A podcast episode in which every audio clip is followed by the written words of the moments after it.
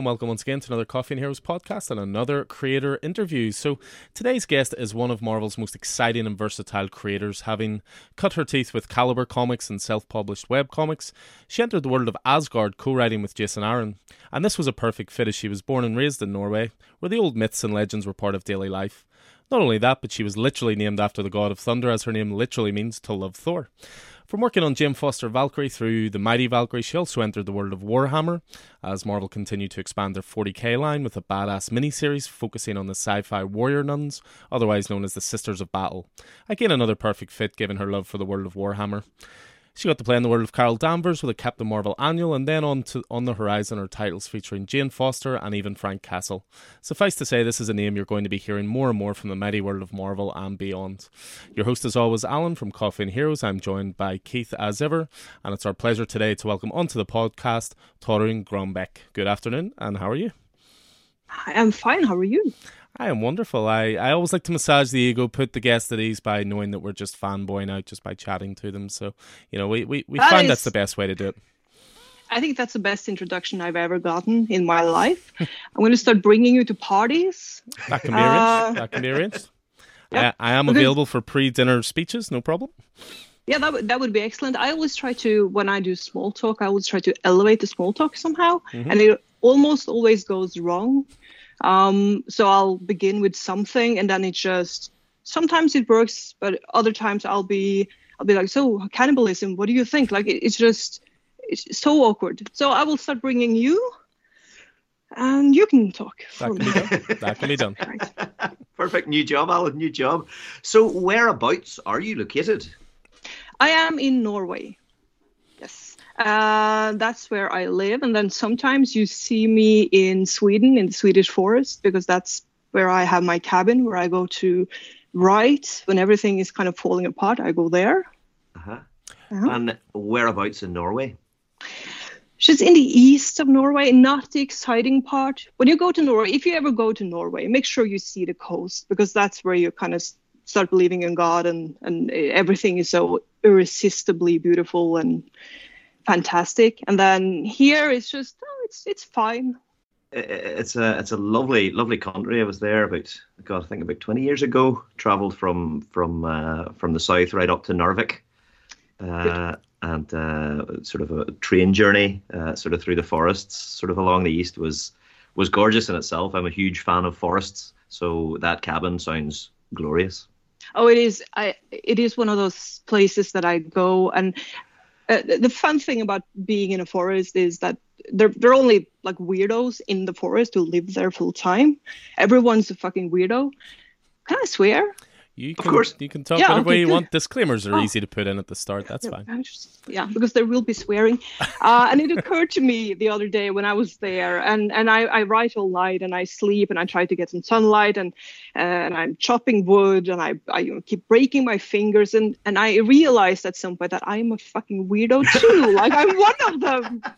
It's all about that acceptance, really, though, isn't it?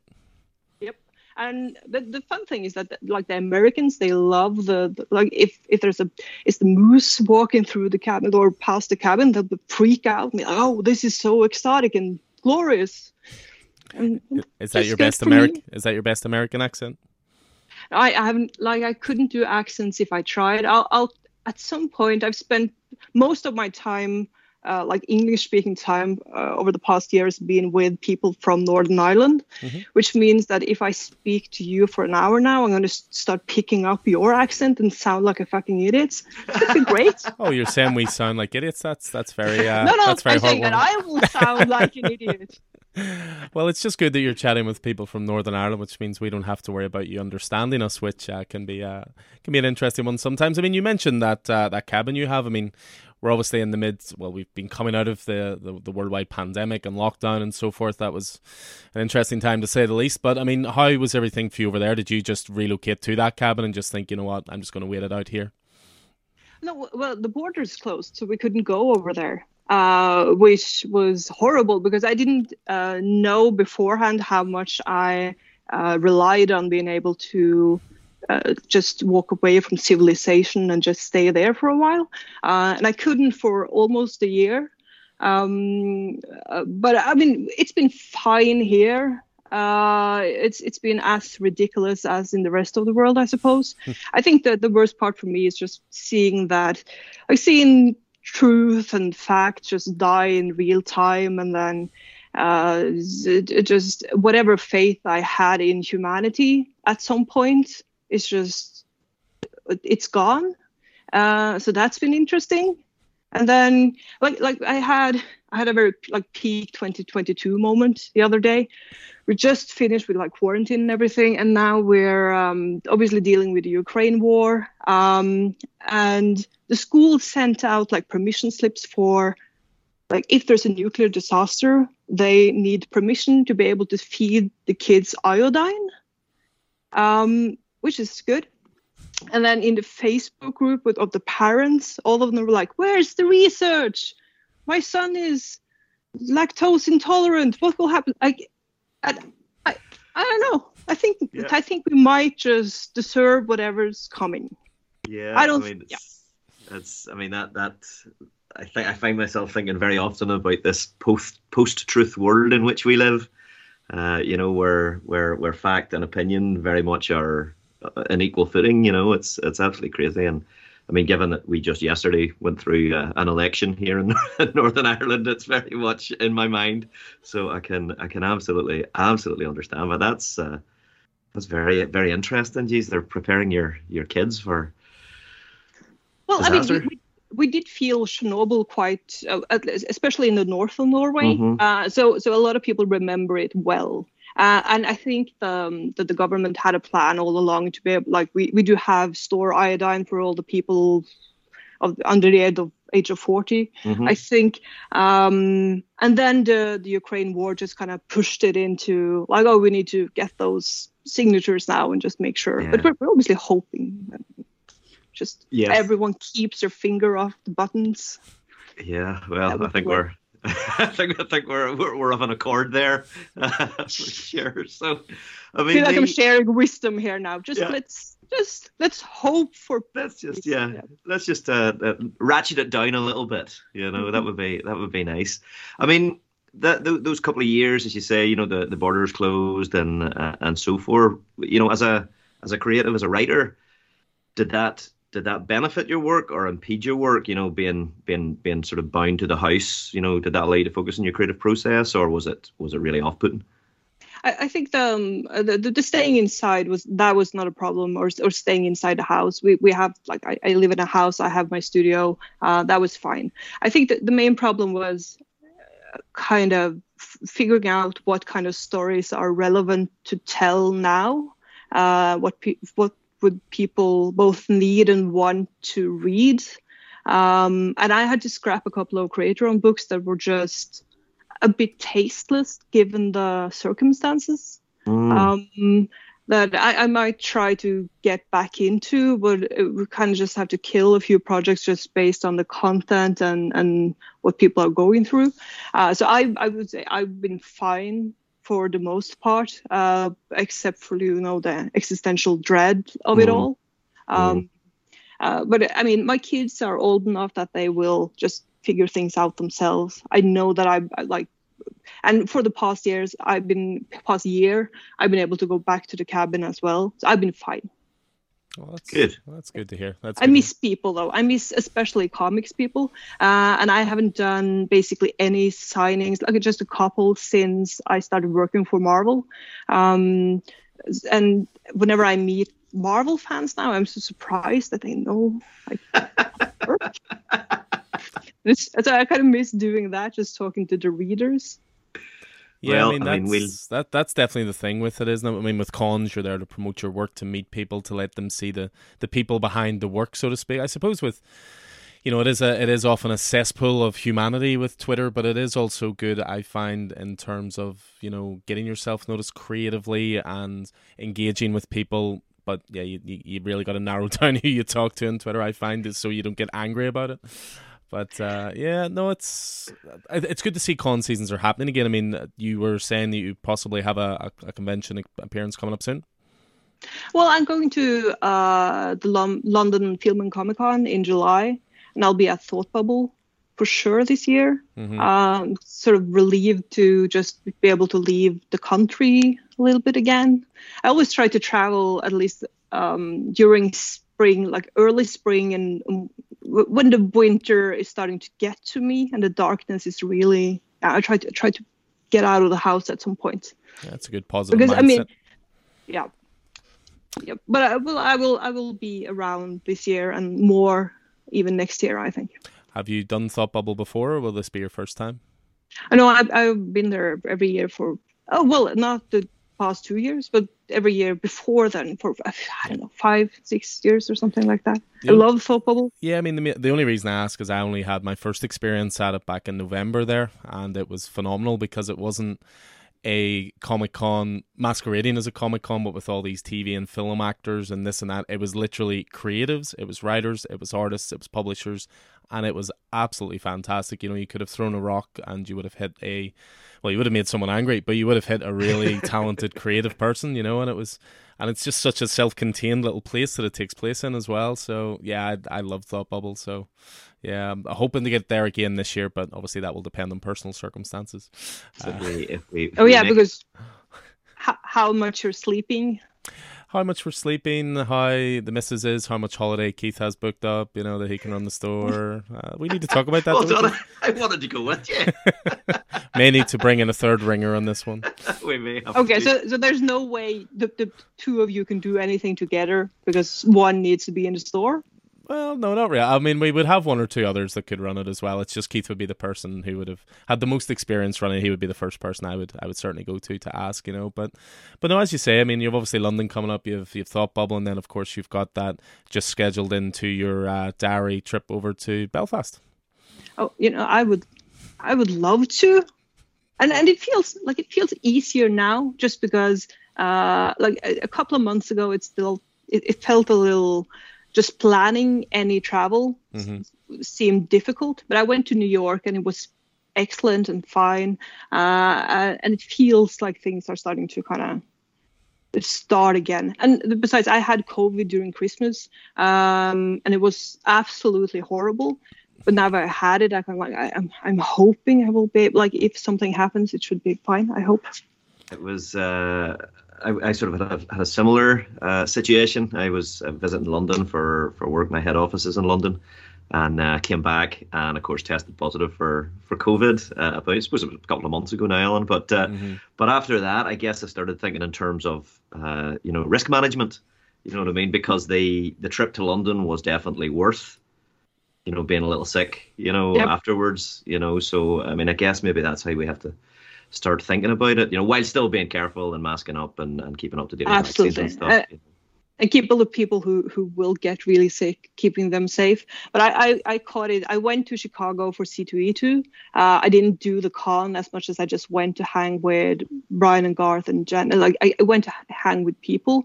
Uh, so we just used C2E2 as an uh, excuse to meet. And then we realized we we're meeting in Chicago in December, which is I don't know why we would ever do that, but it was excellent. Uh, and then I caught COVID, but I think it was the taxi driver who said um, he didn't test himself, uh, but he did pray for himself and for everyone who entered the taxi and left the taxi. And I sat there oh. going, if I caught catch this shit from you now, and then four days later, I was like, oh yeah, positive. Excellent. Oh my god. Yeah, uh, yeah if, if you count it from him, he'd have to he'd have to pray for more than for more yep. than just yeah. Um, you've mentioned actually before we were before we, we, we hit the record button. You've mentioned your uh, your your acquaintances and your friendships with uh, with Garth Ennis, John McCrea. That's that's a lot of Belfast. That's a lot of Belfast. That is a lot of Belfast, but they are wonderful people, and they have the best stories. They're all they're always insane. Um, were you old enough or young like are you old enough to have ever gone to john's store when he had the store? Okay. I'm not sure if that was in belfast but he did have like a run like a, a comic book store at some mm-hmm. point. So i was trying to find someone who's, who actually went there because i can't picture for the life of me john mccrea running anything. Yeah no definitely definitely old enough but uh but uh, I, uh, as I say, wasn't wasn't from Belfast and uh, and I think at the time that John was running the store, Belfast was a slightly trickier place to be in. Uh, right. So you know, uh, but uh, yeah, I had to. I mean, I was far enough away that whenever I wanted comics, I had to mail order them from a store in Belfast. Or you know, I remember my first trip down, I think, to that comic store, Talisman, uh, whenever I was about sort of fourteen, uh, and and just it was the first time I'd ever seen comics on shelves and on racks, and I was like, oh my god, this exists. This is heaven. so, do forgive my ignorance here, but was it like if you wanted to go into Belfast as a kid, were your mother like, uh, no? go it, wherever you want. It was very segregated. It was very much don't leave your area, so to speak. I mean, the thing is for me, I mean, I, I live in Belfast and have pretty much most of my life. I, I lived in England for a few years, but my mum and dad they moved away from Belfast when they had my brother and myself, and we moved maybe about thirty miles outside of Belfast, and we only moved back when I was about five, so late eighties, and they would tell us stories. Yeah, you just you don't leave your own area. You only go to the pub that's in your area like Belfast now, it's it's a really social city. You know, there's there's great restaurants, there's great bars, there's nightclubs, there's loads of uh, music events and things like that. But my mum and dad will be the first to tell you there was none of that when they were, you know, mm. our age. It just wasn't the way it was. It was just a bit of a battleground sort of place, and it's hard for me even to picture it because again, they were they were responsible enough and loved us enough to move us away from it, so we didn't get you know affected by it. So but yeah, no. Speaking about Talisman, I mean, Talisman was my first ever comic book store. I I still remember to this day having nightmares as a kid because I went in when I was nine years old, and you know, I I like to think this is quite topical given the unfortunate passing of Neal Adams. But I saw a Batman issue cover where Ra's al Ghul was holding a batsuit that he had torn off of Batman, and Batman's in the foreground with a large blade through his chest. And I burst out crying in the store to my mother because I said, but Batman can't die. What is this? And I think that really affected me for a number of years. But I'm I'm glad to say I'm finally over it. I own that issue now, so we're we're we're all good. But yeah, Talisman is it was very much the independent store in Belfast. It wasn't bankrolled by any big company like a Forbidden Planet or a Midtown Comics or anything like that. And where we are in Belfast, we're actually in the same centre where it used to be. Uh, and then they moved to a unit outside of that. But we like to try and invoke their spirit because they were very much like us. It was ninety percent comics, and then maybe a few models, a few bits of merchandise. But yeah, it was a it was a bit of a haven. But while uh, while while Garth and, uh, and and John may have told you about Belfast, we'll be very happy to show you the place. Sure, show me the, the restaurants and the pubs and the exactly. Everything. Yeah, yeah, I would love that. We'll leave the comic store to last. We'll do the most the more the more important things first. I miss comic stores desperately. We like we have a couple in in Oslo, um, but I have to go like into the city to get there. Uh, we do not have like single issues and everything. So, so that's what I do when I travel now. I just put like I set aside one day to just hang around in a comic book store yeah. Um, I went to when I went to New York. Now I went to Midtown uh, uh, to see if they had my Captain Marvel book, like an idiot. But I don't get the variants. I only get like the main cover, and I wanted the variant. And then at some point, because they didn't have it, uh, so I, I went, "Oh no! You see, I, I'm the writer, like like just, and I could just hear myself being like, oh, it's I'm just so like I, I hate myself right now. I'm one of those people. yeah, I, I, am now one of those. Like I am now my fucking mother who will tell it. Like she does. She's never read anything I've ever written, but she will brag like an idiot. Um, and then the, the poor guy who's like, oh, then you can have mine, and he pulled out from his pull list the variant cover nice. and it, it's the sweetest thing that ever happened to me and just because i'm just i just i miss comic book stores that's what i do yeah that, i don't uh, need the other things i just need to go places and have a drink and then go to the comic book store that's that's that's that sounds like a perfect day. That sounds yes. like a perfect day. And actually, that's that's lovely with the, that story you tell because Alan actually does the same quite a lot. You know, there'll be times that we'll be reviewing comics and I'll go, "Did you read that?" And he goes, "He goes, ah, I had to give my copy to a customer because oh you know, so he's he's well known for that particular that particular behavior.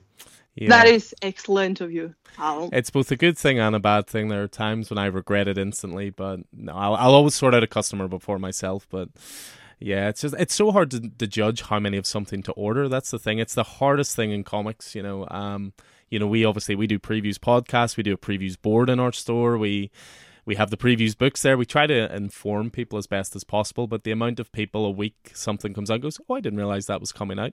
I've been telling you about it for two months, but you know, they don't listen, so I have to give up my stuff. But But uh, yeah, no, I mean, I, I, wholeheartedly agree. I mean, the one thing we preach in our store is community, and it's it's you know we have sit-in facilities and we coffee facility and stuff like that, so people come sometimes just to catch up, bitch about comics, chat about movies, and you know check in on each other. And I think that's been quite important in the last couple of years. So, mm. but uh, yeah, on on comics, of course, we have to ask you the big question: DC or Marvel?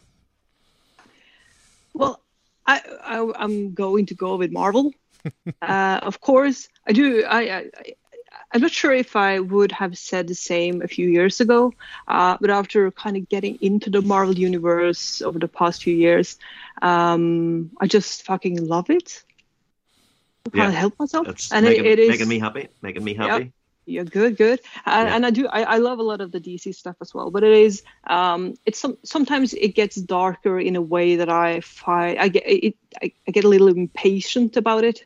Um, and then and then I feel like it's good, but it's just not for me. There's a lot of that that I feel. It's a uh, you know we we set ourselves up you know whenever we're podcasting that I'm I'm the Marvel guy because that's where I got into comics and and uh, and Alan's the DC guy, but in actual fact both of our pull lists are more indie than Marvel or DC. sure. Yeah. And, and that would be probably because I, uh, when I got into comics, I obviously read the there, there was a huge gap between the, the, the whatever I could read in Norwegian as a kid, uh, and then at some point when I could read English with a certain amount of confidence, I just went straight into the Vertigo stuff. Um, so I, I sort of missed the the kid comics, either DC or Marvel thing when I grew up. I think the first Marvel comic that I read that I sort of like, oh, this is a Marvel comic, that was a Punisher one which isn't exactly Marvel universe as much as it is the Punisher with sometimes some Marvel characters involved. Um, so to me, it was always I, I, couldn't answer that question with any sort of confidence until like a few years ago when I started reading everything. Out of pure interest, that Punisher issue was that written by Garth Ennis by any chance? Oh yeah, it was. The thing is, I read all the, um, uh, I, I read a bunch of the Vertigo. I read all the Vertigo stuff. That was my thing. Um, and this is at a time where I didn't have any money, and I would go to the comic book store. I would have like 20 bucks, and I could buy one book. Uh, and I would talk to people and be like, "So, what should I get?" Because I've read all the Vertigo stuff. So, so what's next? Um, uh, and the safest thing was obviously to go because Garth is I love Garth, but I what I true Steve Dillon is my first and only love. Like he, he is the guy. Um, like I always say that when people ask me why I wanted to write comics, it's because of Steve Dillon and his just the silent panels just expression panels um, that he did. So everything I paint is just people having some sort of expression. I spent 40 hours painting one one person. He spends I don't know 15 minutes making the perfect expression. It annoys me, but I mean, yeah. Uh, so, so I, when whenever I at some point went, so what should I use my 20 bucks on now? They would go, okay, so what do you like? And I would go Steve Dillon, just give me more Steve Dillon. Um, so the first one, I think it was like the Punisher, the the Marvel Knights thing, maybe. I'm not yeah. sure. Uh-huh. Wow. Yeah. Um, um, that, that's that's interesting, you know, because there's you know there's there sometimes appears to be a wee bit of a division, you know, between you know writers and, and, and, and artists. And very often you'll you'll find writers going, well, writing is what drives the book, and then artists, like for example Rob Liefeld, you know, is very much about art driving the book. Uh, so it's interesting to hear a writer talk about art driving the book. Well, I, I think I think it's odd that all comic writers, I would think they would see that the that the art is the most important thing. We can do a lot um, and, and I obviously think the writing is hugely important, um, but the, the, art is the most important thing. Uh, and I always try to, like, I just got the, I have three Punisher books coming up, and I just got an artist for the third one, which isn't announced yet, the, the artist. Um, and he's got such a specific style. I'll need to change my entire script. Uh, and I just love it because it's going to be a lot better. Um, because he's got such a distinctive style and i can't wait to have that book out and be like, oh yeah, it's my brilliance when it's obviously just him being absolutely brilliant. So it's good. Yeah, it's amazing that I mean, it's it's such a visually driven medium. I always, I mean, I, I love writers and artists equally, and either will attract me to a book if it's a style that I like. But I do always say that great art will save a bad story. But you can have an amazing story if it's ugly to look at. You're not really going to stick with it. I think you, you'd rather just read a prose or read a novel. But yep. you know, for me in comics, you know, artist is king. So, but I think that I think where that comes down to is writers can be much more prolific they can obviously generate more work in a shorter space of time than obviously as you say a, an artist who you know slaves away you know drawing and then rubs it out because they hate it and they doubt themselves and and this and that so but uh out of curiosity with your you were saying you you had a couple of punisher books you know do you get on the get on the phone to garth and ask him for advice yeah I, I, I probably could uh, but i don't I, I i sent him i I had to remove the word hard on from uh, the book. And I said, I, I, told him he's he's also doing a, a Punisher thing. So, uh, but he gets away with a lot more stuff, and I think that's like the Punisher Max or whatever. So he he, he can say a lot of things that I can't. Uh... Uh, and I said, oh fuck, I couldn't say hard on, and he'll he'll write me something back that is just I couldn't I couldn't say it anywhere because it's just awful. Um, but it is. It's. I, I think what's interesting about Garth is, or Garth and the Punisher, uh, is that he is like the definitive Punisher writer. Um, so when it was announced that I was writing the Punisher, I got a bunch of men, uh, and I do love men, but my God, uh, being like, "Hey, have you ever read any Garth Ennis Punisher?" I'm like, yeah. we apologize. Yes. We apologize for our. No, no, no. It's it's fine. it's just it fascinates me that that people are like, there's this guy. I'm not sure if you heard of him, Garth Ennis. Uh, yeah, yeah, I know. I know. He's, yeah, he's, I read the books. He's he's one of my best friends. Yeah. but it's uh, and then I'll I'll screenshot it and send it over to Garth. And you're like, I, I uh, he he knows. He's seen the tattoos. so when it comes to comics, I mean, how did you uh, break into the industry? Then you know, was the aim always to get into comics? Obviously, you're a portrait painter as well. You you have skills outside of writing and comics and so forth. But has your goal always been to get into comics? And how did you how did you break in?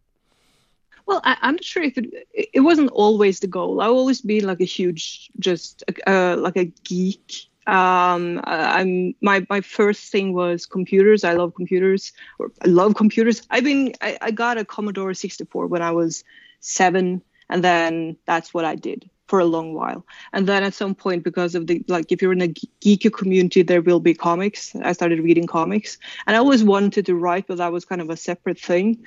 And then at some point i was i was writing i can remember the scene i was writing just uh like in a in a novel mm-hmm. and I realized that I needed I needed the silent panel. I needed Steve Dillon. uh, and then and then I was like, maybe I should just write comics. And I kind of Googled how to write comics, and I wrote a script um, like over the next week. Uh, and that turned into my first creator-owned book. But I didn't go into it with like a, a plan to um, I just wanted to write because I love writing, uh, and then I love comics, so it seems natural. But other than that, I'm just kind of going with it and seeing where it takes me. And how long ago was that first creator-owned script? I think it's like ten years ago or something, something like that. Yeah. Um, and you've been, I mean, you you're no you're no stranger to collaboration. Um, you know, and we'll we'll get on to a little bit of that later, uh, a wee bit further down the track. But is there anyone out there currently who you would be interested in collaborating with? Oh, like like artists. Apart from Steve or, oh yeah, that, that, would be something. I think like you've you've seen like Steve Epting. You've seen his work. Oh yeah. Oh, it's so good. Yep. Like it's yeah, uh, but it, uh, th- there are a few artists that I would love to work with. Keith Burns being another one. Like my my house at this point is a sort of shrine to Keith Burns. I have so many Keith Burns pieces, but he does he he's a fantastic artist who paints the things that I love most in this world, which is you know aircrafts. But I don't know Um, so that would be something at some point to collaborate collaborate with with uh, Keith Burns. But it is one of those things that when you work for Marvel, uh, you do get to work with the best people, uh, which is fantastic. So I, I am always amazed at the talent I get to work with, uh, both the editors and the artists and the letterers and the colorists. It, it's um, it's a lot of fun and and it's interesting, especially when you see. Um, someone that you wouldn't necessarily think you would be a good fit with and then it turns into something um, spectacular which is always fun i like to be like the, the one that I would like to be the worst one on the team. That's great. like if everyone is excellent, that's uh, and and I'll, I'll try to keep up. That's what I'm going for.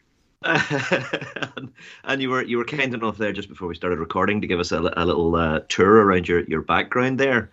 And you mentioned Keith Burns and, and planes. You've got a real interest in, in like Garth, a real interest in military history. Oh yeah, the, the military history. I think it began because I was reading about Russia, and whenever you read, like when I was, I was like a, a pretentious little at eleven, and being like, oh, I'm gonna understand the world now, and I was reading Dostoevsky, and uh, like eh, like if it if it was pretentious enough, I would read it, uh, and then I, I got into Russia and you can't read about Russia without getting into the military history of it all. Uh, and it's so fascinating. Uh, so it kind of just went from there uh, until I'm, I'm now here where we're kind of living through history, which is mm. also interesting.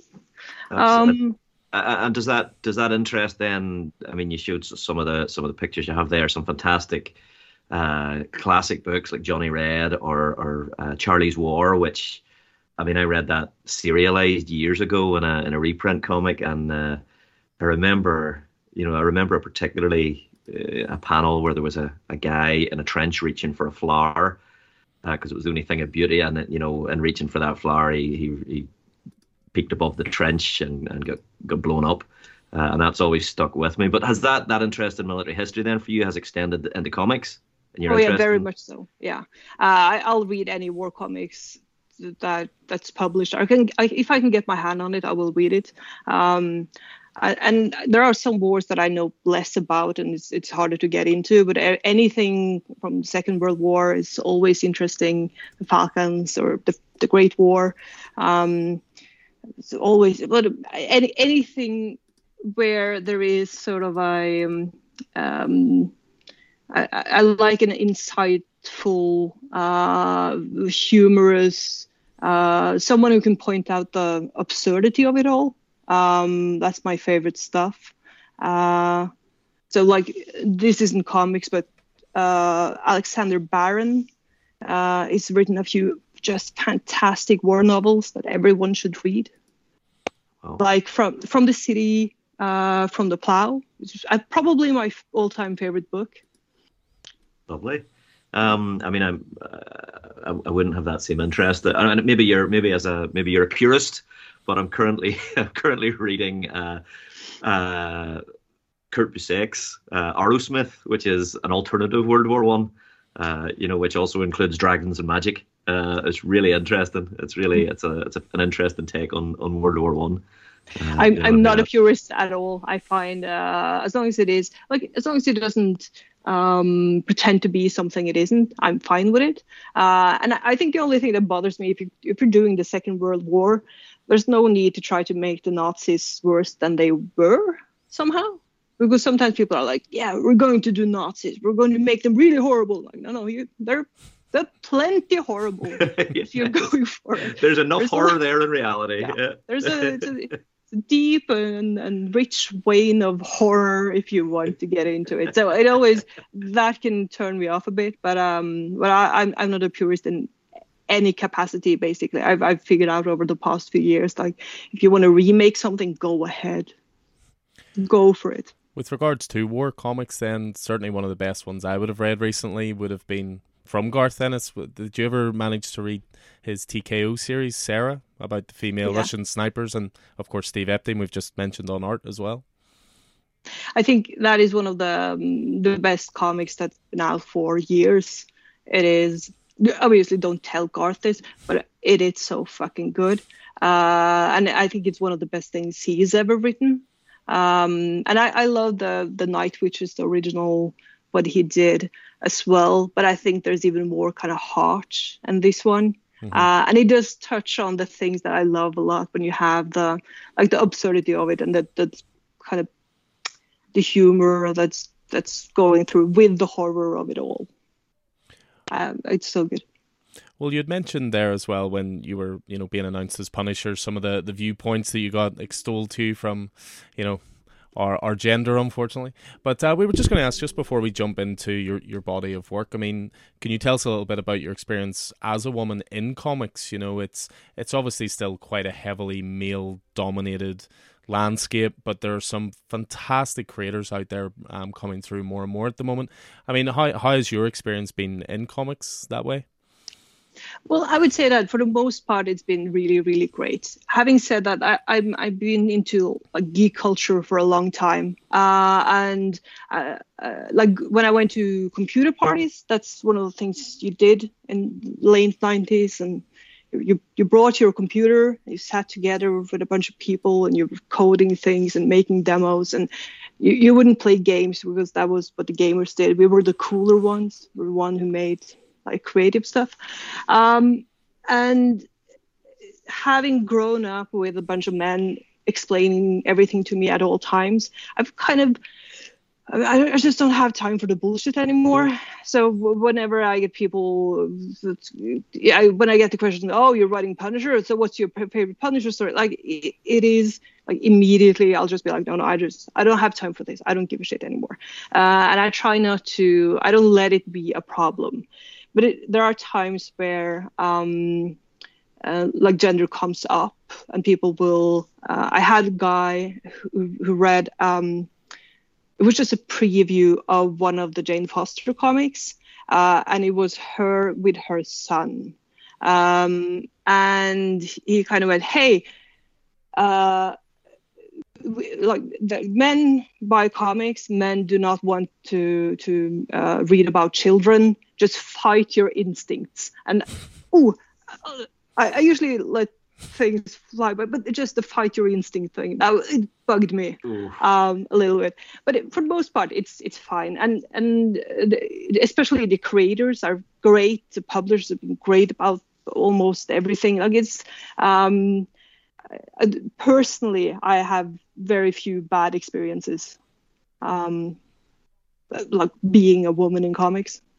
Yeah, I mean it's it's it's a great thing. I mean, with with our store, we've definitely seen it over time that our female audience has increased and increased and increased. You know, when we first opened, we were in a smaller unit. You know, the way sometimes you worry about it being a bit clicky or, you know, am I going to walk in? Are they going to look at me strangely or whatever? But you know, so many of our best customers are, are, are females and they're they're enjoying the art form more. I think it's definitely moving in the right direction and there's less and less of a stigma attached to it but you know you, you do feel maybe there's still more work to do but as i say it's uh it, it's a really inclusive medium which is one of the things i love about comics you know as well so but I, I, think the the thing about the, the spaces where you meet people in general, like I'm, uh, as we've touched upon, I'm a huge like aircraft geek, uh, and uh, like we're building a Spitfire. I'm in a Norwegian Spitfire Foundation where we, we try to we're trying to build a Spitfire. So I hang around at uh, the airfields a lot, and I get the so who do you belong to question a lot,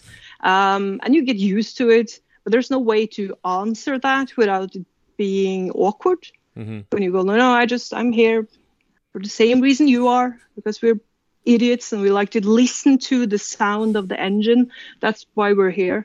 Um, and you get the same thing with comics a lot, where um, or with Warhammer, or like you, we love the thing. You do it sort of in private because the second you announce to the world that you like a thing, then you will have to prove it somehow. You have to explain why you like it, or um, and and that that is annoying, and it's been annoying for a while. Um, and I th- I think there is a change, and I enjoy that. Uh, but I think that like the community part of it, walking into the store and and you, you always kind of feel it like what kind of um uh, welcome you will you get when you enter whatever the thing is. but in comics, it's mostly fine. It's good to hear, and I mean, I, I think Alan, you know, does a good job of sort of by extension, sort of tr- nearly creating this like a safe space for all kinds of people in the store. Um, you know, I would very often my office is quite close to the store, so I would very often come over and sit and have lunch, you know, together. And sometimes those lunch times are quiet, and it's just, you know, Alan sitting behind the counter and myself sitting off to the side. And I'm I'm just aware sometimes, you know, whenever people come in, they're seeing, you know, two middle-aged guys sitting, and you're like, is that in itself off-putting? you know. Well, I mean, that is at this point that's expected, and like I said, for the most part, it's just fine. Um, and uh, I met my best friends at comic book stores. Like, it is a great community, um, and to me, at this point, it's just that slight annoyance that comes from people uh, being like, "Oh, you write this thing? Let me explain what it is or c- could you uh, justify why you think you like this thing? And then i will um, make a judgment and figure out if you're worthy of whatever it is. Um, and but I, am too old for it at this point i just oh, i don't care anymore.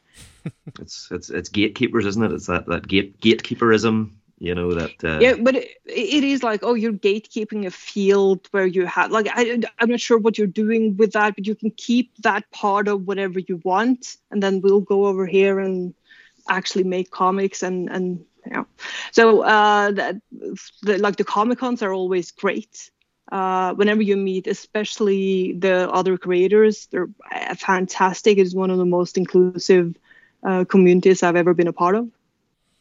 Yeah, definitely. You know, and, and I think as well, just when you were talking to us before we started recording, I think as well, just creators are so happy to see other creators because it can be a very, you know, lonely situation as well. You know, it's you at your computer writing on your own. You, you know, you, you don't have a lot of community as you're working, so to speak. So when you're therefore in a large community of like minded individuals, you know, it's, you're you're always going to get on really well. I mean, with regards to your your process for writing, I mean, it, it's interesting. I, I may slightly know part of the answer to this question just because we were communicating back and forth through email. But you know, are are you quite strict with your writing? You know, what we had written here was, you know, is it a strict nine to five kind of thing, or are you a night owl? But you you already may have said to me you're not a morning person. Uh, I'm not a morning person at all. No, I, I'm technically supposedly strict with my routine, uh, but it's I need like I, I, I can't reach like I can write six pages a day or whatever, uh, but if they're not good enough, then I will stay until they're good enough, and I will like th- that's when things kind of fall apart to me. So when I write, what I do is I, I write some kind of outline to this is where I want to go, and then there are because you have like the plots, and then you have the things that you want to tell through the plot somehow. You have little bits of pieces that you know is going to be a great moment. Uh, and I need a few of those to make sure that I feel like the book is what it needs to be.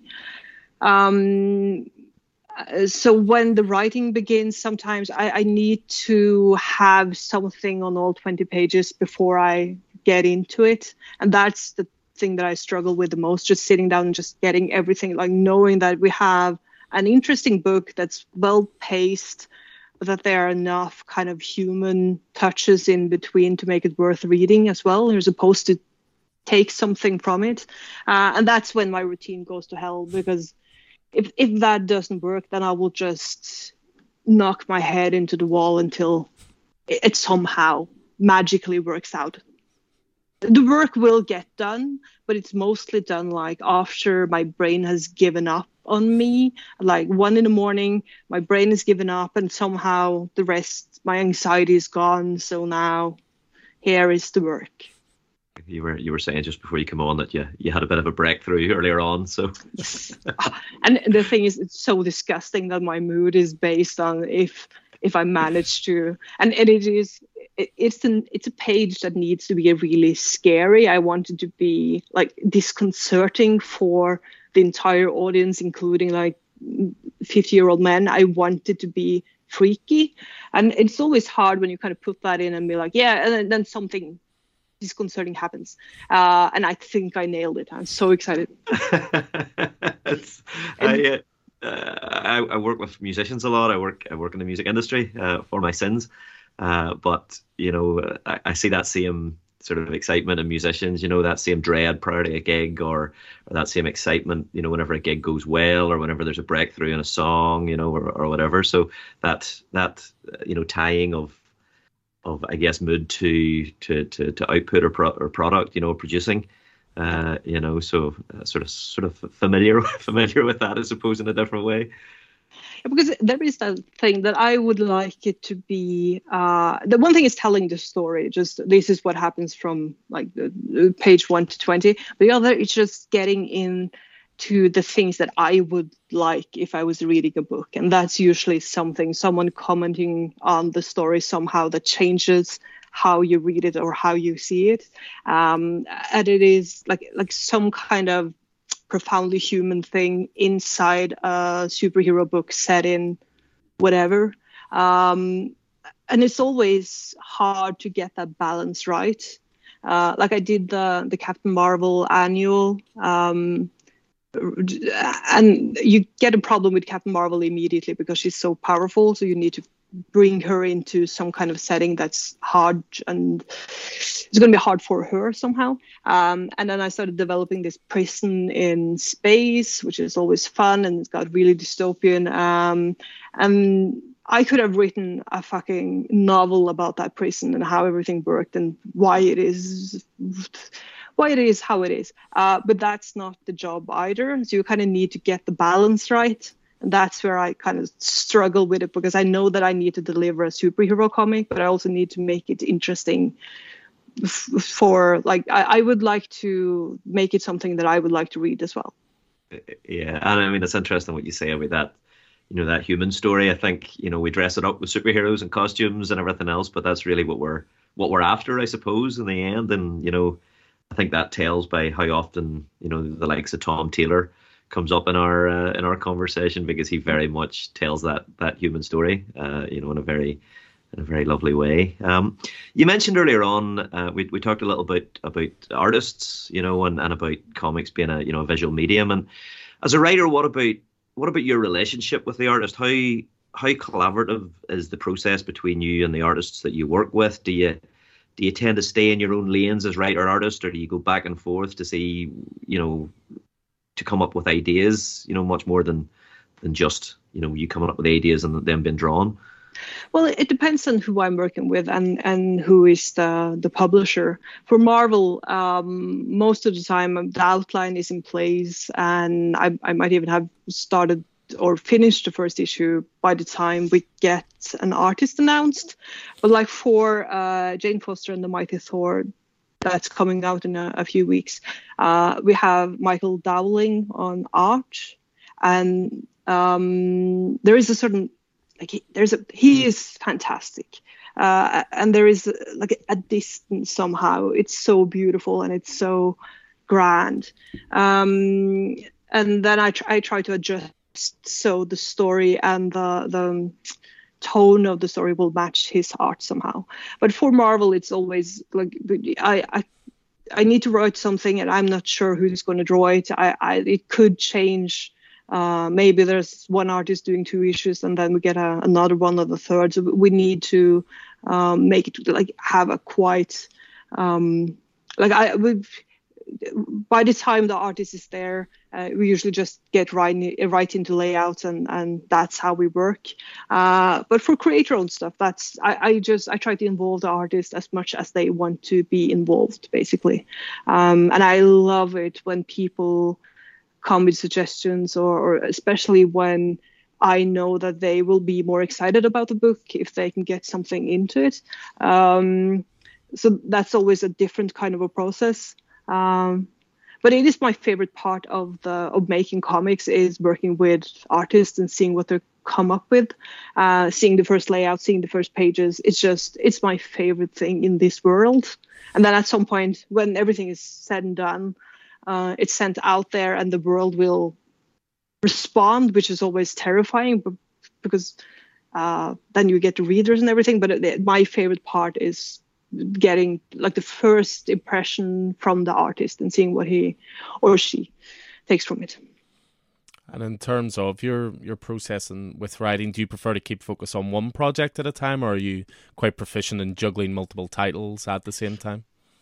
Well, uh, it depends on where I am with the different the projects. Um, I, I sort of struggle switching over. I can do like the first half of a day is something, uh, and then the rest is something else.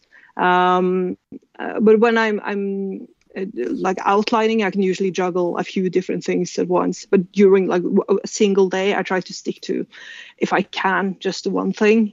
Um, or I'll, I'll do that you know when you really procrastinate on something because you know it's it's not where you want it to be uh, it's not good enough and you hate yourself and all that thing then I can switch over and like write nine pages of something else because it seems so much easier than to continue with the thing where I feel like I'm just failing. Um, so I try to um, weaponize my own uh, uh, procrastination and anxiety and general meltdowns as well as I can. Well, we're about to move into what is going to undoubtedly be Keith's favourite part of the podcast as we jump into the world of Thor. So, you know, many of your works at Marvel, particularly in the realm of Jane and the Valkyries, have been collaborations with Jason Aaron, you know, obviously best known for that amazing run on Thor and love of all things Asgardian. Can you can you tell us a little bit about the history and workings of that collaboration with Jason Aaron?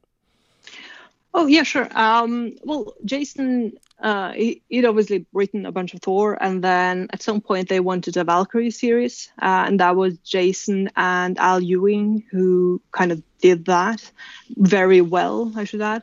Um, but Al had a lot of things to do, um, and they needed another co-writer on it.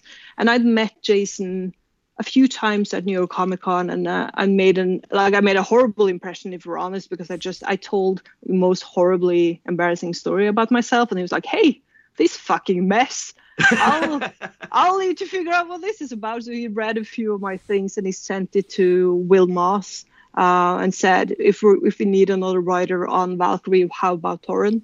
Uh, she is she's she's a good writer and she's Norwegian and it seems like a perfect fit for the book. Um, and I love Jane Foster, so I was very happy to get the chance. Um, and it is honestly the best way to get into writing with Marvel if you have had Will Moss and Sarah Brunstad uh, editing, who are both amazing editors. I had Jason kind of having my back, just going, "I'll you can do whatever you want. I'll be here if you need anything." Um, and it's a lot easier to write your first Marvel comic uh, if you know that if you fuck up, Jason will come in and save you. Uh, but I tried not to. I, I tried to to be as uh, not annoying as I could with Jason. Lovely, lovely. Um, as as Alan mentions, I am a huge Jane Foster fan. Uh, you mentioned uh, you mentioned Jane Foster fans earlier on as being very energetic, excitable people. Uh, so I think that's that's probably me to a T. Um, uh, well, they are the best. They are the best fans you can ask for, and they're they're so um, uh, they're Jane Foster is so important to them, uh, and they're so excited for anything Jane Foster, and they know so much, and they, they support each other, and it's just such a beautiful fandom to be kind of peek into and say, oh, sometimes it works, sometimes people watch. nice.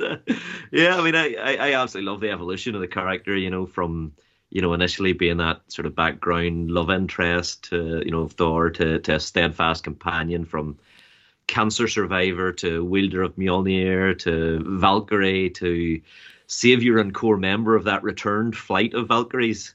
What what draws you to the character? Well, a, a lot of different things. But I, I, like I like that she she has an actual history uh, that includes a lot of um, things that would affect a person a lot and then you can tell that from the character jason has done an amazing job of kind of making her believable despite the fact that it is an absolutely insane setting in itself.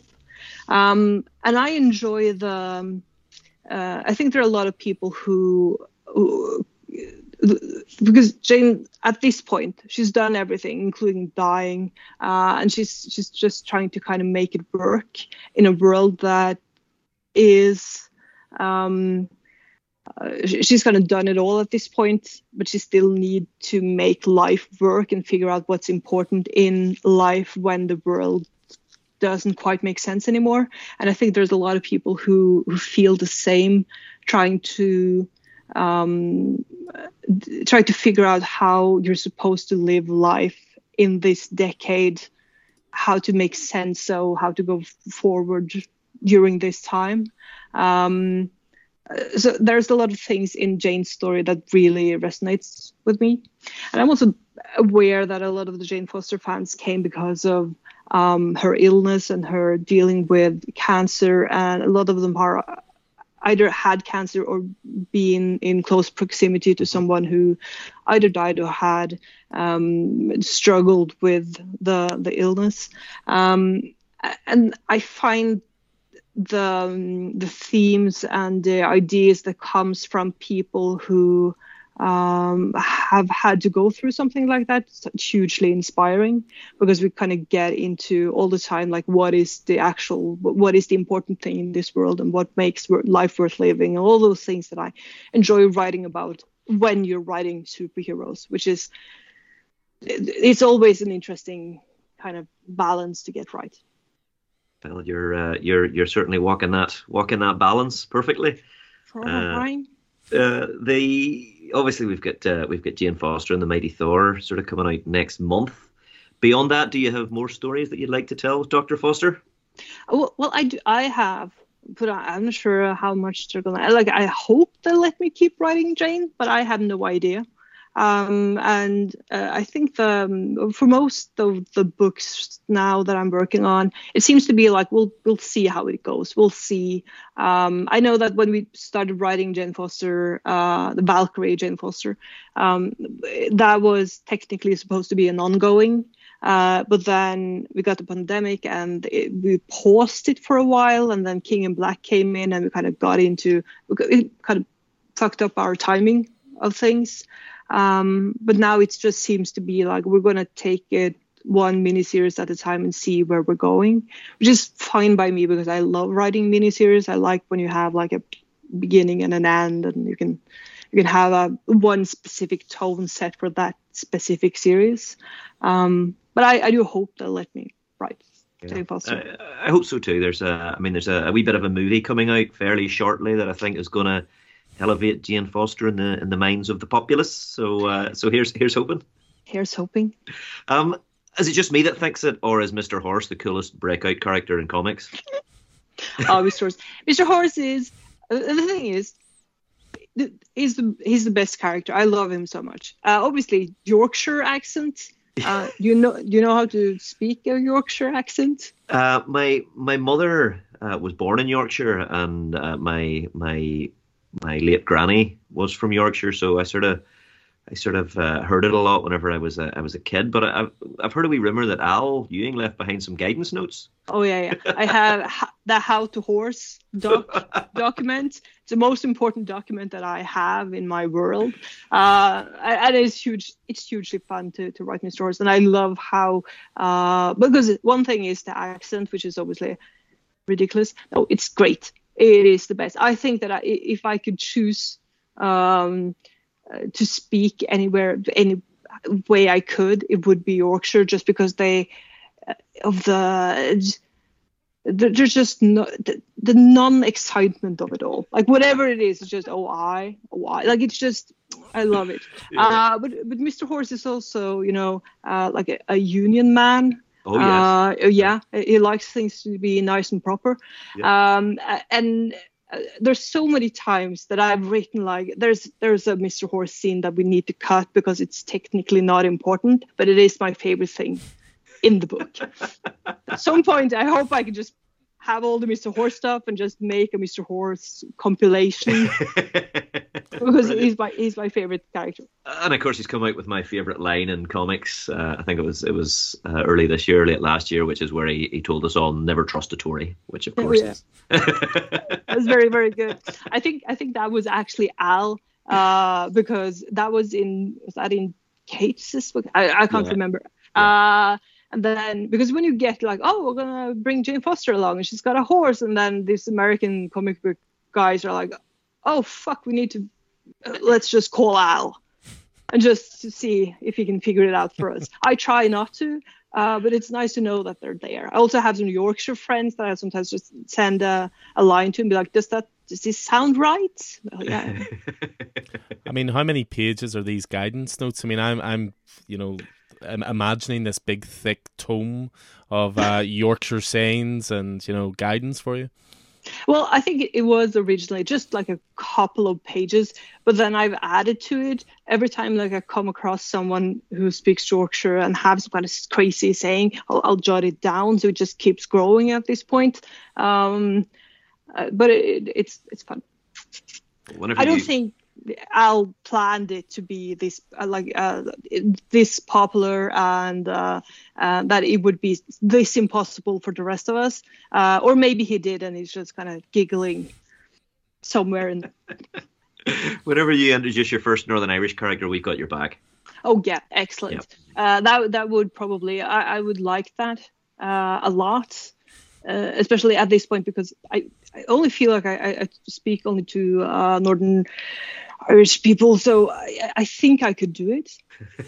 perfect, perfect. Well, as well as working in the world of Thor, of course, you recently made your Warhammer 40k debut with, you know, the fantastically dark Sisters of Battle. You know, it was it was a great piece following on from Kieran Gillen, you know, kicking off the Warhammer 40k era, if you will, at Marvel. Uh, I'm given to understand that you're a bit of a 40k fan. Do you do you play a lot? Well, I I don't play. Like, do I play a lot? Do you uh, leave the house at any point ever? like, do I? I have I have my army, um, but I, I, love the painting part. Uh, I started painting Warhammer for my friends maybe 20 years ago or something, um, and then I do play a bit as well. But lately, like for the past few years, uh, it's not been a lot. Um, but I do have a Sister of Battle army, which uh, just kind of worked out well. Uh, and I do love it. I wish I could play more, but I say that about everything. Like I wish I could do a lot of things, but I, all I do at this point is uh, I sit here and then I paint and then I write more. Like it's, yeah. Mm.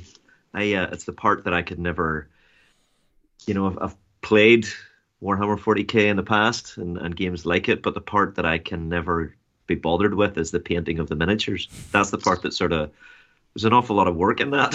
uh, yeah, but uh, but it is like a very it's, it's a very different challenge. I, I usually uh, I paint oil paint like portraits. That's what, what I usually yeah. do. Uh, and it, I like and I um, I got into but with the aircraft that I keep talking about. Just putting together miniatures of aircrafts was something that I did a lot when I was a kid. Um, and then at some point the things kind of collided, and I realized that I could paint like Warhammer minis, and they're all insane uh, which is always fun, and the lore is excellent. So I find that the painting is the best part to get into the the huge lore of it all. Yeah. Um, but I, I did. It was challenging getting into uh, because when you write Warhammer, you need to you, you can't just go by the things that you thought you think you know this about universe, but obviously at some point someone has explored it, and you need to kind of recheck everything. So I had a conversation with Kieran in the beginning, just being like, so are there photographs? Like are there, i don't there's like pictographs? What it, can we use that? What would it do? Like the um, just getting the world correct. Mm. uh, that was a challenge despite having painted a lot and read a lot yeah. and played yeah. a lot of Warhammer. That's uh, as you said, it's huge. It's a huge amount of, of lore and world building over the you know since the since the eighties. Like it's, I mean, it's it's it's incredible uh, that that sort of level of, of lore. Was was your was your army the inspiration for the story or? Oh no! That, uh, well, they wanted a Sister of Battle right. uh, comic, and I just kind of figured that we would go for if this was going to be an introduction to the Sisters of Battle, uh, it seemed natural to just um, try to ease people into the insanity somehow. Mm-hmm. But, and you can go like they're nuns with flamethrowers, and that is correct. But they also sing like hymnals Mm-hmm. throughout the battles, which is always a like you have to get into it. Uh, so this was my attempt to kind of ease people into the Sisters of Battle while hopefully still delivering both like carnage and uh, an interesting story. Um, and it, it, it seemed to like the Warhammer people seem to like it a lot, which I appreciate. Um, I, I watched uh, uh, at some point there was a like a, a, YouTube live of someone reading through the the comic, uh, and they've they've organized in the comment section they've organized like a a drinking game for everything I got wrong. Uh, and but by the end of the comic, they were all sober. So that's good. Weird, but it, it's quite a fandom. It's it's it's interesting. And I got like when it was announced that I was writing Warhammer, I got a bunch of so we hope you're a real fan kind of messages. I got some texts from people. I'm like, oh, this is vaguely threatening, but okay. I really hope you replied with just, sorry, what is this war slammer thing? Yeah. I really, really love Warcraft. I love it. I love Warcraft so much. Uh, I mean, it's rare. It's rare to see that particular word from the from the point of view of female characters as well. So that was that was really interesting.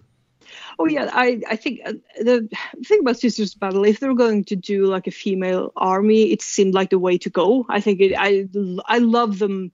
Uh, that that is one of those things about being a woman in any kind of geek community. You kind of don't want to go with the female characters, but they're just so cool. So mm. you like if you if you start getting into it, they're just objectively badass. Yes. Um. So I I love them. Yeah, I mean, my concern when Warhammer was being brought onto Marvel Comics, I always have this worry because Marvel is now obviously owned by Disney that they'll maybe tone down a lot of things. But, you know, reading uh, Marneus Calgar, it was obviously extremely violent. It was, you know, very, very harsh. Same with this as well. So, I mean, are you given guidelines when you're writing Warhammer stuff of can you only go to such a, a, a specific level, so to speak, of violence or darkness, I suppose. Well, well, yeah, we had to keep like the the like the um, implied violence. We can do whatever we want, but they have like oh, if you're gonna have an exit wound, make sure it's silhouetted. Like it, try to. Um, but but the sex stuff, I could go a lot. Like we we played with Slaanesh, and and it could have been uh, a lot more graphic. Uh, but both with Marvel and Games Workshop, we're kind of pulling back a bit there. Um, trying not to make it as like I had to kill a few things in there that I really wanted to uh, do, uh, but I think it worked out. And I was sort of surprised at everything that I did get away with, um, because there is no limit to me at how violent something can be. Mm-hmm. Um, which is obviously great fun writing Punisher because you, know, you can do whatever you want.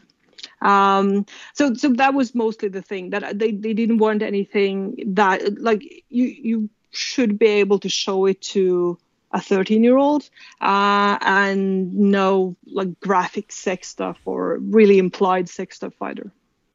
Um, I haven't read it actually. Um, I would I would love to see you announced as a as a co-creator with uh, Michael Walsh on the Silver Coin. That that sort of horror sort of stuff. I think you would you would fit very well there. oh, that would that would be something. I, that it's so good. Yeah. Um. Good. Well, with regards to Warhammer, will you be continuing to work or play, I suppose, in the world of Warhammer? Any upcoming projects? Well, nothing planned. Like if they ask me, I'll, I'll almost certainly say yes. Um, but I, I suppose there, we, but there's a bit of a different um, like the sales numbers we need to see how much they do in the games workshop stores as well. Uh, i'm not sure how well it's done overall um, because there is like a, a quite different fandom the Marvel isn't used to in the same way. We don't like we, we, so when I had I'd written the outline and everything, and we still needed to kind of wait for the numbers for Kieran's book to see if that was still something they would like to do. But I do hope that they finish the entire. There is a plan, I think. Oh, that's mm-hmm. cool. Well, in terms of upcoming work, you know, we you've already had the announced Punisher War Journal Blitz, which is you know solicited for June, so just out next month it's so good to see Punisher books back. I have to say after the the last couple of years. But uh, how was it playing in the Frank Castle part of the Marvel universe? I mean, especially the the core title certainly at the moment that Jason Aaron has reintroduced. You know, it's Frank is now the murderer in chief for the Hand. It's it's very very different to what came before. So how, how have you found playing in the in the Punisher sandbox? Well, Punisher is, and I know this isn't like the in vogue to say, but Punisher is my favorite comic book character of the established ones. I love Frank Castle, uh, and uh, it's been a tremendous amount of fun, a, a, bit terrifying also. I think it's the the thing that I've been most like I I really want to nail it. Um, and Jason is doing his core title, and then uh, I get three war journal, 30 pages, page, 30 page stories with three different artists, and they're wildly different. Um, uh, and it's just been a blast. It's just been fantastic. Um, I'm extremely excited to see how it's kind of, of how it's how, how the Punisher people likes it, uh, and we, are trying to stay away from trying to distance uh, Frank a bit from the kind of the gun-toting um, guy that we've seen him so far, which is sort of mm. part of the reason that why he's now wielding his sword and uh, so it's just kind of a different set of challenges to try to figure out the funny ways he can kill people without using a handgun which has been great it's it's so remarkable to me though that they somehow think a sword is less violent than a gun i don't i like i i I don't get into it. I let them figure it out. And I know the um, like the the Punisher skull has been a, a, like a hot topic discussion for a while now. Um, it always seemed to me like the least likely part of Frank Castle. Like if you have Frank Castle, it it doesn't quite. I, I don't think he would be like I'm gonna go kill people now, but I'm just gonna I need to get changed first. Like it just I don't think it would but I understand why we need to have it. But so I just kind of I ignored that part and I just try to write Frank as best as I can, which has been a bunch of fun. Um, and there are some surprises coming up, and, and I think the third one uh, we go bit back in time, um, and I, I think it's going to be it's, it's my favorite one, and I think it's going to be like a crowd pleaser for a lot of people. Yeah, well, that's that, that's interesting. We were we were aware of the of the first issue, but that's news to us that there's there's two more. That's oh yeah, brilliant, mm. fantastic news. Oh yeah, um, and the, the fun thing is that when you get like three stories and when you have 30 pages, you can actually tell like a proper story, which is it's the best. It's I, I feel so lucky to be able to do this. Great, and and obviously also in June we have, uh, as we've mentioned, Jane Foster and the Mighty Thor, and uh, the solicits tell us that Jane will once again pick up Mjolnir and become the mighty Thor. I'm looking forward to it, but is it a little bit of a step back from Jane? You know, for for going going from being the Valkyrie back to being Thor. Uh, I would say that you, like I, I, don't want to spoil anything, but I, I I hope that you trust us enough to know that we wouldn't do that. Uh, we I've gotten a lot of questions like, oh, so you're just doing this because of the movie, and I'm sure that Marvel obviously timed this because of the movie, uh, but the story in itself. Um, it, it, was very much like an organic thing, uh, and I hope it feels natural to the rest of the things that we've done before. Um, you just have to, to see. The, the, the, we released the pages this week, and there is uh, a panel where she's holding Mjolnir. Uh, it seemed to it, it's going to be interesting to see what people think. yeah, no, uh, yeah, absolutely trust you, absolutely trust you. I was just, you know, just asking to asking to see, and well, without spoiling anything, or maybe you can't tell us, are we're going to see Jane Jane Foster Thor side by side with the Odinson again, or? Oh yeah. Oh, brilliant. Brilliant. No hesitation on a spoiler there. Oh yeah. oh, yeah. Well, I mean, I, it would be interesting if this was how Marvel decided to kill Thor. It was just no, no there's just happened in the pages of a mini, and then that was it. That would be excellent. Uh, so I, but I always when it comes to these kind of things, because we we can do dramatic things in the in the character's life of course like we we can do that but uh, part of the things that we need to do is figure out how to make an exciting story without mm. the the tension being bound to will they die or not mm. uh, so that's kind of why we, what we're trying to do somehow is make the tension be about something else and for both jane and thor um, we can make changes and they, it can be about who they end up being. Um, but let's assume that uh, um, for the most part, the, the, the people will either, if they die, they will come back at some point because that is how the comics, yeah. it's comics. yeah. And I see you've got the excellent Ryan Stegman doing cover art. Is that for the whole series as well? Oh yeah, and we do have oh, we have the most uh, like the the the variant covers. Like there are so many great pieces of art coming out in this series. I've just I'm this isn't announced yet, so I can't tell you who it is. But I just begged one of the artists to sell me the cover because it's so good. And I don't have like I don't have I have the Mattia uh, cover from Mighty Valkyries. I printed one, but he works digitally. But this is one artist that does like fully colored paintings in oil and acrylics. Oh, it's so good.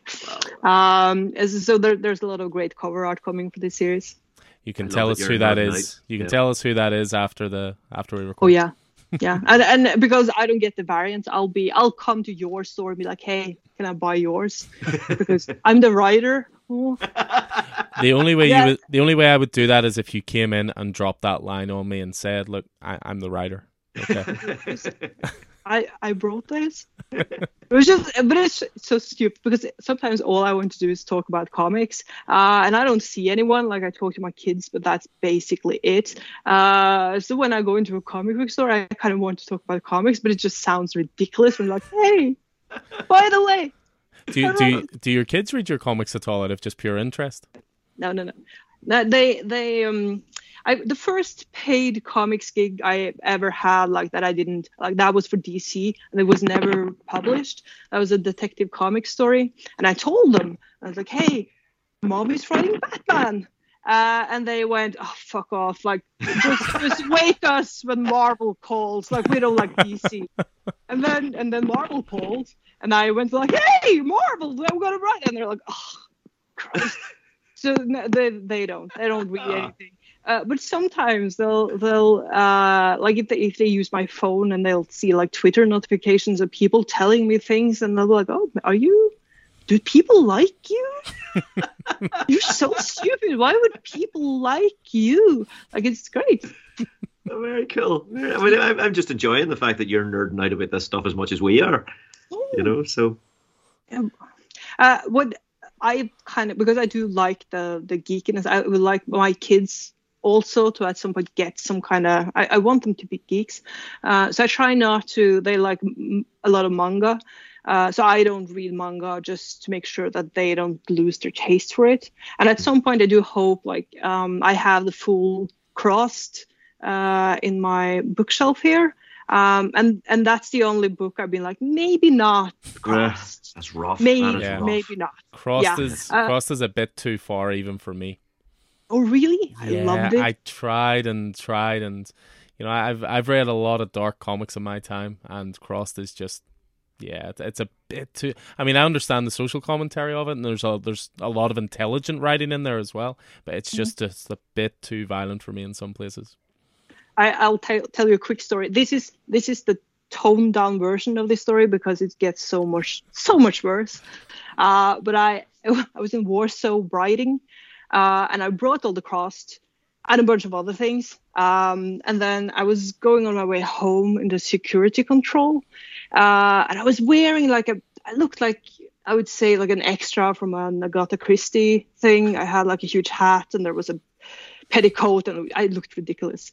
But the guy, like the Polish guy, uh, he was just like, oh, and he couldn't speak English, so he just went, oh, mm, like, and I kind of interpreted that as, oh, beautiful, like excellent. And then, and I really enjoyed the fact that he thought I looked like a lady. Uh, and then we got through the thing, and I needed to open my bag because something had, yeah. And then, and I didn't want to do this because I knew that the first thing he would see was the Si Spurrier crossed, but this specific trade of crossed the, front cover is ripped off because I had like a tug of war with a neighbor boy at some point. so the first thing we see when you open the suitcase is just a guy fucking a dolphin oh. in the blowhole, and it was just oh, it was fucking awful. And he, he kind of just went yours like in, in Polish, but that was kind of what I understood it to be like yours. And I was like I don't I didn't write it like and then I'm not the writer. I, I didn't. I didn't. I don't. And it, it was just, and, and I think the worst part was because I'd been in Warsaw doing a bunch of research and write, like I had, I had like the memoirs of Rudolf Höss, the guy who ran Auschwitz. I had becoming Eichmann. Like I had like, it was it was so bad. It, it is possible, and, and then and I, I'll tell you the rest of the story when we do not record, but it somehow gets worse. Oh my goodness. Yeah, but that was like my crossed collection is uh like I had the kids at some point they they saw it and were like this is interesting. I'm like no no that's not. You can whatever else you can read whatever you want, just not the crossed. And that yeah. was uh, one of the guys, like the boys, he took the the book and tried to run off with it, and I and he ripped the cover off, and then he saw like a couple of things, and I just like, if you just you never talk about it again.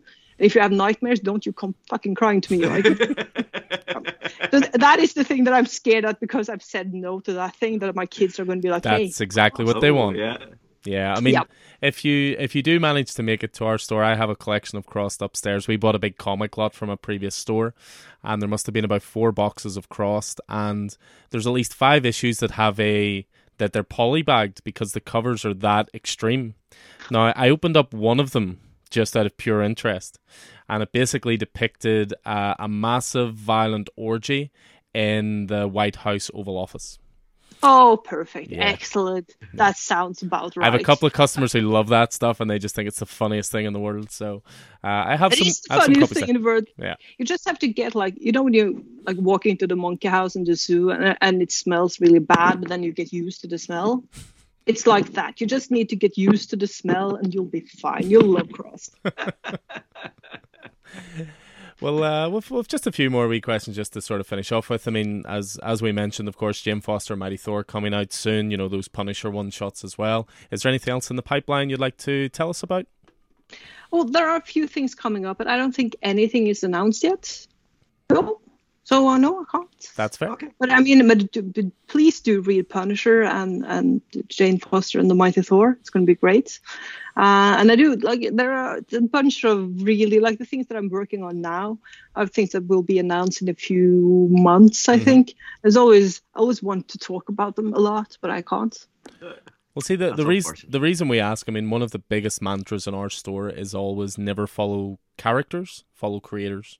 So you enjoyed that particular Batman title. Well, here's what that writer has also worked on. Here's what that artist has worked on. So we just always like to carry bodies of work from our, you know, our favorite creators and and that kind of thing. So we'll we'll certainly look forward to those those upcoming announcements then. See that I, I like that. I think I do the same thing when I buy comics. I try to to make sure that I get everything from the people that I really love, mm-hmm. uh, and it always seems to be be working out. That's probably what attracted you to Crossed because this is the other thing I don't understand about Crossed, with given how violent it is. The level of creators that have worked on Crossed is insane. Alan Moore, Garth Ennis, Kieran Gillen. I mean, these guys are at the top of their game, and then I. It's almost like they're getting all their base instincts out in this book that they can't write anywhere else. Yep. I, I think that the fact that I, I can never write cross because I think it's kind of over and done with. It's a, it's a it, it's painful to me. I think I would write great crossed. uh, but I think it is that fascinating thing of like um, you, you get to do all the things that you're just implying. You just get to actually do them now. Um, and and a lot of those guys, like eh, all of them, have at some point they they write uh, well articulated about war and the horrors of everything. Uh, and then this is kind of the reality of it, just with added, you know, circle jerks and rape. Just the usual. Just the usual. The usual. well, thus far your work has been has been fairly Marvel heavy, and of course you you self publish web comics as well with the likes of the Last Train from Brumek and Past, which can both be found on your website, and we'll make sure to link those in the description. Uh, do you enjoy the freedom of working on, on web comics relative to, to working for a for a label? Well, I enjoy the the fact that you can get it out there quite fast, uh, and I do like being able to do uh, different stories with different artists and i always make little uh, like I, will print up something to bring to comic cons and, and give them out or something. Um, what i do enjoy about working with bigger publishers is obviously all the things that are really tiring about creator owned stuff. Someone else kind of fixes for you. Uh, and especially during the uh, like the, the, supply chain nightmare of the last couple of years mm. uh, i've had one book just stop because we just we can't we don't have the money to fix it and the publisher can't like it, it's very neat to have someone else do that but i do enjoy the the freedom of just making a story and having the story just be out there and then that's kind of what it's about. Uh, it's not necessarily about the, the sales numbers or it feels like a very like that's what what I um, that's what I wanted to do when I started writing, just to get the stories out there. But I'm also extremely aware that for the artist who will dedicate a lot of time to draw my stupid stories, um, I need to make sure that there is an audience. I will obviously pay them to for their time, but it's it seems uh, awful to just be like, hey, just take two months to draw this thing and then nothing. Like you, you want there to be an audience. Um, uh, so with the web comics, it, it, can really work out very well, and you can get a lot of eyes on it. Uh, but if you don't, um, it, it feels like a, a, bit of a letdown for the artist especially but i will say that like my web comics the things that i put just put online been con- consistently the things that have gotten me work uh, because um, I, I, think it's easier like when, when jason met me and as i said i told this horribly embarrassing story and and uh, left. And then at some point he kind of googled me or something and then he realized that oh i can actually write as well which is nice. And it's easier to um, like he didn't have to buy anything. You can just read it and then send it to the editors and just say hey what do you think about this? Which is um, it's good to have something out there. Mm. Yeah, I was reading uh, a couple of the, the ones from past that you had done just before we, we came on, and obviously you have a different artist on each short. Some shorts are eight pages, some are six pages, that kind of thing. How do you go about getting artists for those stories? Are they people that you know, or do you actively try and search out and promote new talent? Well, uh, I for those I had a story in mind, and then I tried to find someone that I I thought would work well. Um, um, but I think both with with Sanne Spina and uh, Luisa Russo, I just I contacted them and said, "Hey, are you interested in doing something here?" Mm-hmm. Um, I always like, make sure I pay people because it, there's a huge amount of time that goes into doing these pages. Um, uh, so but i just contact people. Then i have some sometimes there are artists who who let me know that they would be interested in doing something if i had something coming up. Uh, so i have like my roster of people that i, I like to go through. And like i did um dave acosta who's one of the is, is a brilliant interior he's a brilliant artist full stop but i love working with him. We did a um uh, a book called matriarch uh, we never finished we just had the first issue out um, uh, and that he's one of those guys that I could work with him on anything. Um, and that just begins with me contacting him, being like, "Hey, you, would you be interested in, interested in this?" Uh, and I, I think he's one of those people that um, absolutely understands what I'm trying to. Uh, when I write a panel description, he will do exactly what I was thinking about, just better, which is excellent. And you know, with with those some of that work, there's some really, I guess, witty themes and ideas explored as well. Uh, and you know, even with their the content warning, you know, before the the stories kick off. I mean, how how difficult or, or easy is it uh, for you as a writer being able to switch between you know the the super heroic four color world of Marvel and then these to these more witty sort of heavier stories? Um, well, I, I, think that the adjustment is certainly getting into the Marvel stuff because it, it, it's not, it doesn't pull as natural to me, especially things like uh, like quippy things while they're fighting, like, getting that thing in there.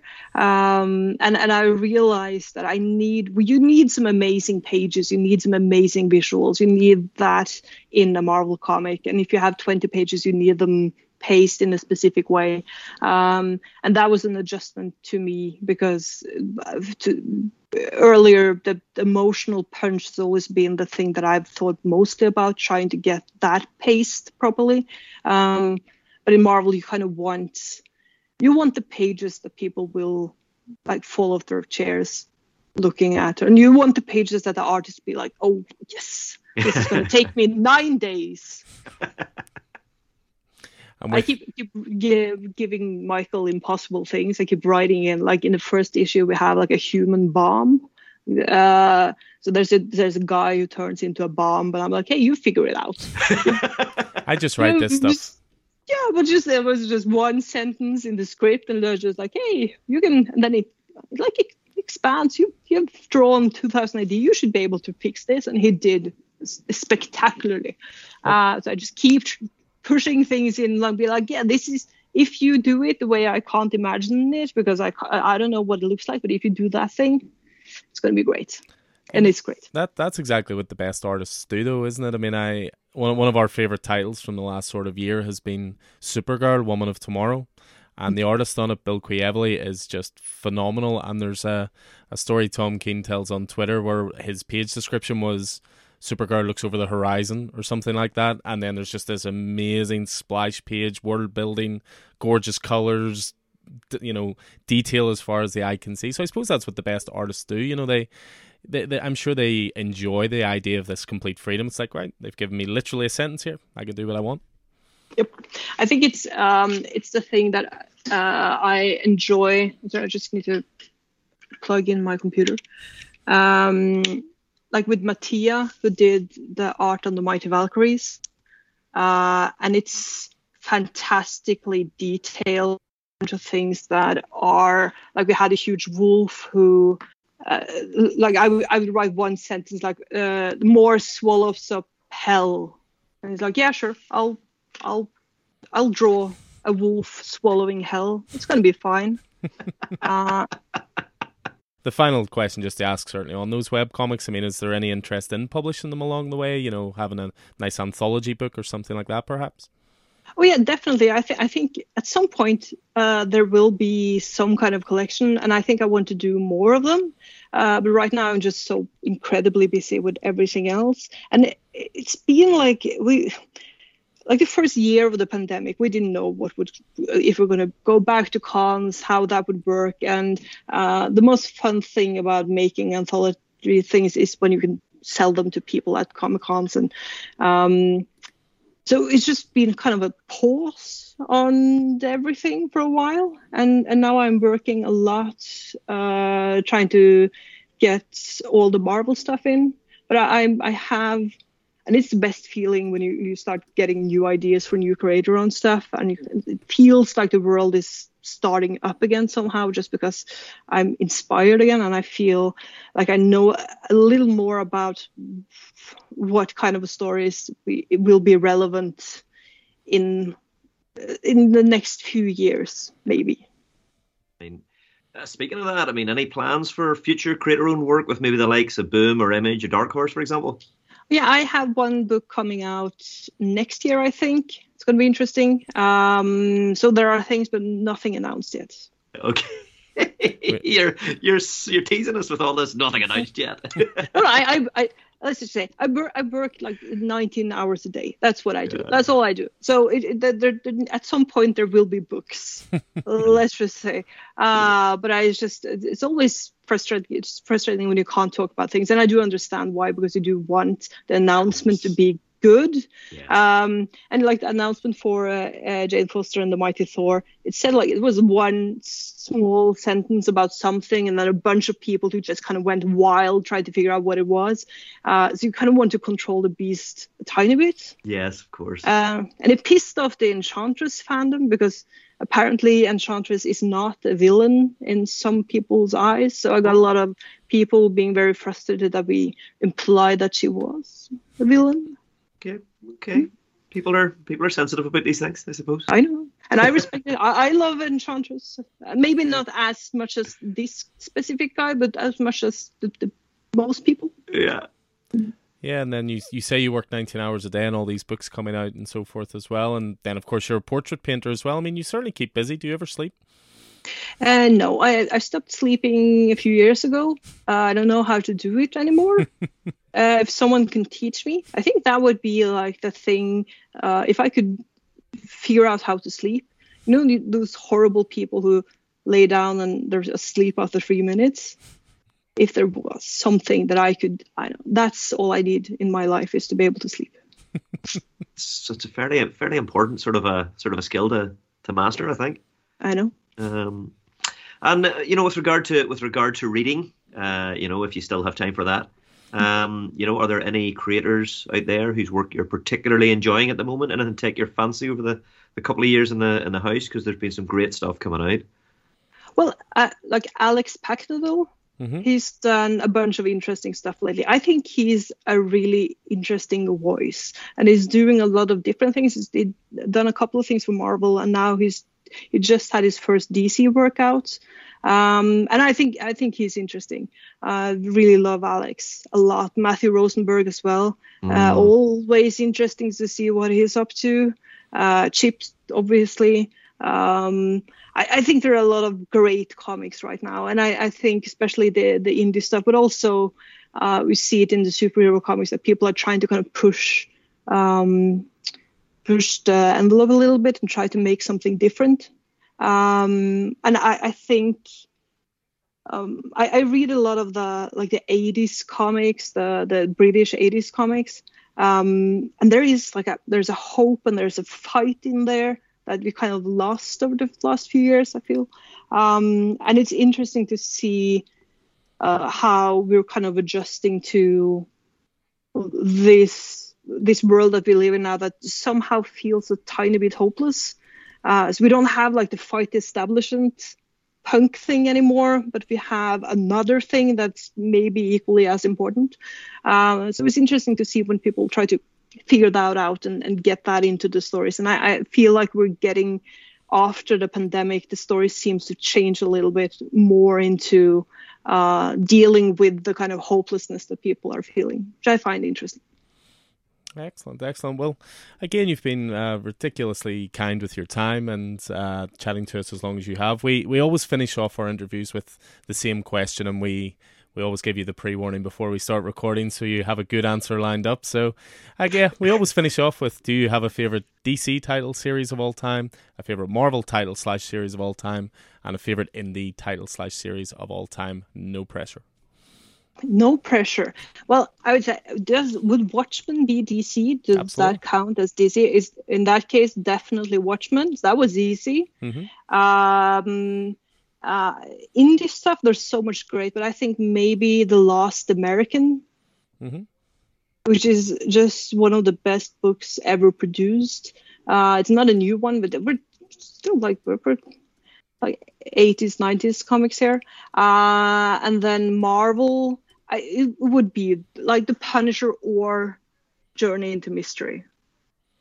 Like Kieron's journey into mystery. Ah, yeah, oh, the, the Loki stuff. Yeah, yeah, yeah. yeah. Is that, it's really was good. that done with Stephanie Hans, who he then obviously went on to do Die with? I know she did covers.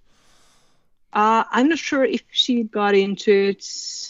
Yeah, maybe. Yeah, I know, she, I know she uh, definitely did covers, but I'm not sure about interior. Yeah, and I think at some point she got on the Angela, the witch hunter stuff. Mm-hmm. Um, uh, but I, I, think Gillen's. I've been reading through a bunch of them because it's relevant for what I'm doing now. Uh, and he is a clever bugger. It's, it's really good. Yeah. It's really good.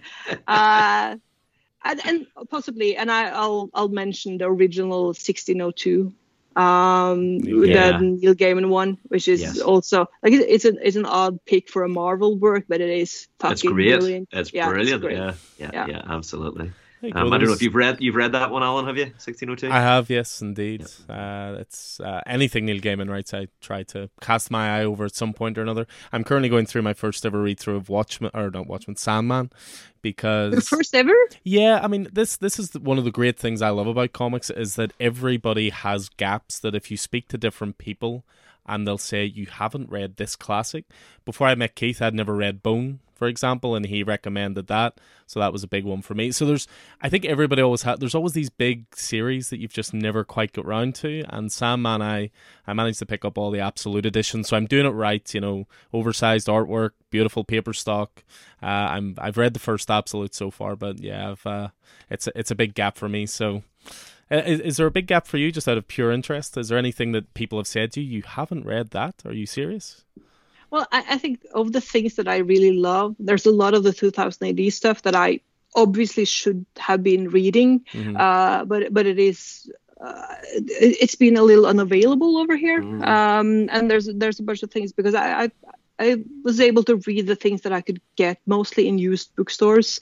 Um, so like Charley's Wars and everything. I, I think that was things that I got that someone had bought in the UK at some point and brought it over. Mm-hmm. Um, uh, and a lot of the battle actions as well. I've never been able to read through, or I did. I went to Garth's office. He's got every one of them, and I sat and read through a bunch, like thinking that if I if I get like a piece of spit or something here, he might kill me. I was ter- terrified. I kept, kept laughing out loud and absolutely terrified that I would get mucus on his battle actions. Uh, but but there are a bunch of, of the 2000 AD stuff that I've kind of realized that oh I, I should have been um, chasing these downs previously. I'm, I'm I'm doing that now yeah. as well as I can.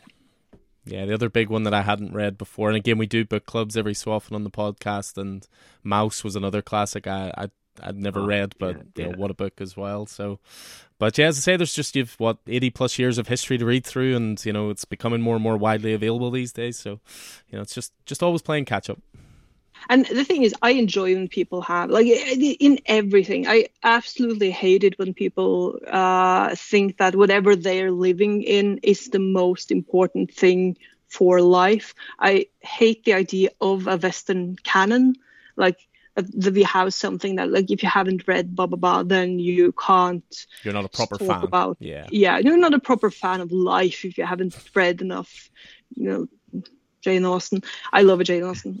In, in general it, it annoys me when people think that they just because they know a lot about something and you don't that somehow makes it more important. Uh, so I like people's gaps. I think it's good. Yes, for sure Sure. Excellent. Well, I think we will uh, we will cut it there. As I say, we're approaching the two hour mark. You've been ridiculously generous with your time. Exceptionally easy to chat to. We could probably continue this conversation for a good ten hours. I think. I, enjoy, I enjoy it if the last sentence I say here is I like people's gaps.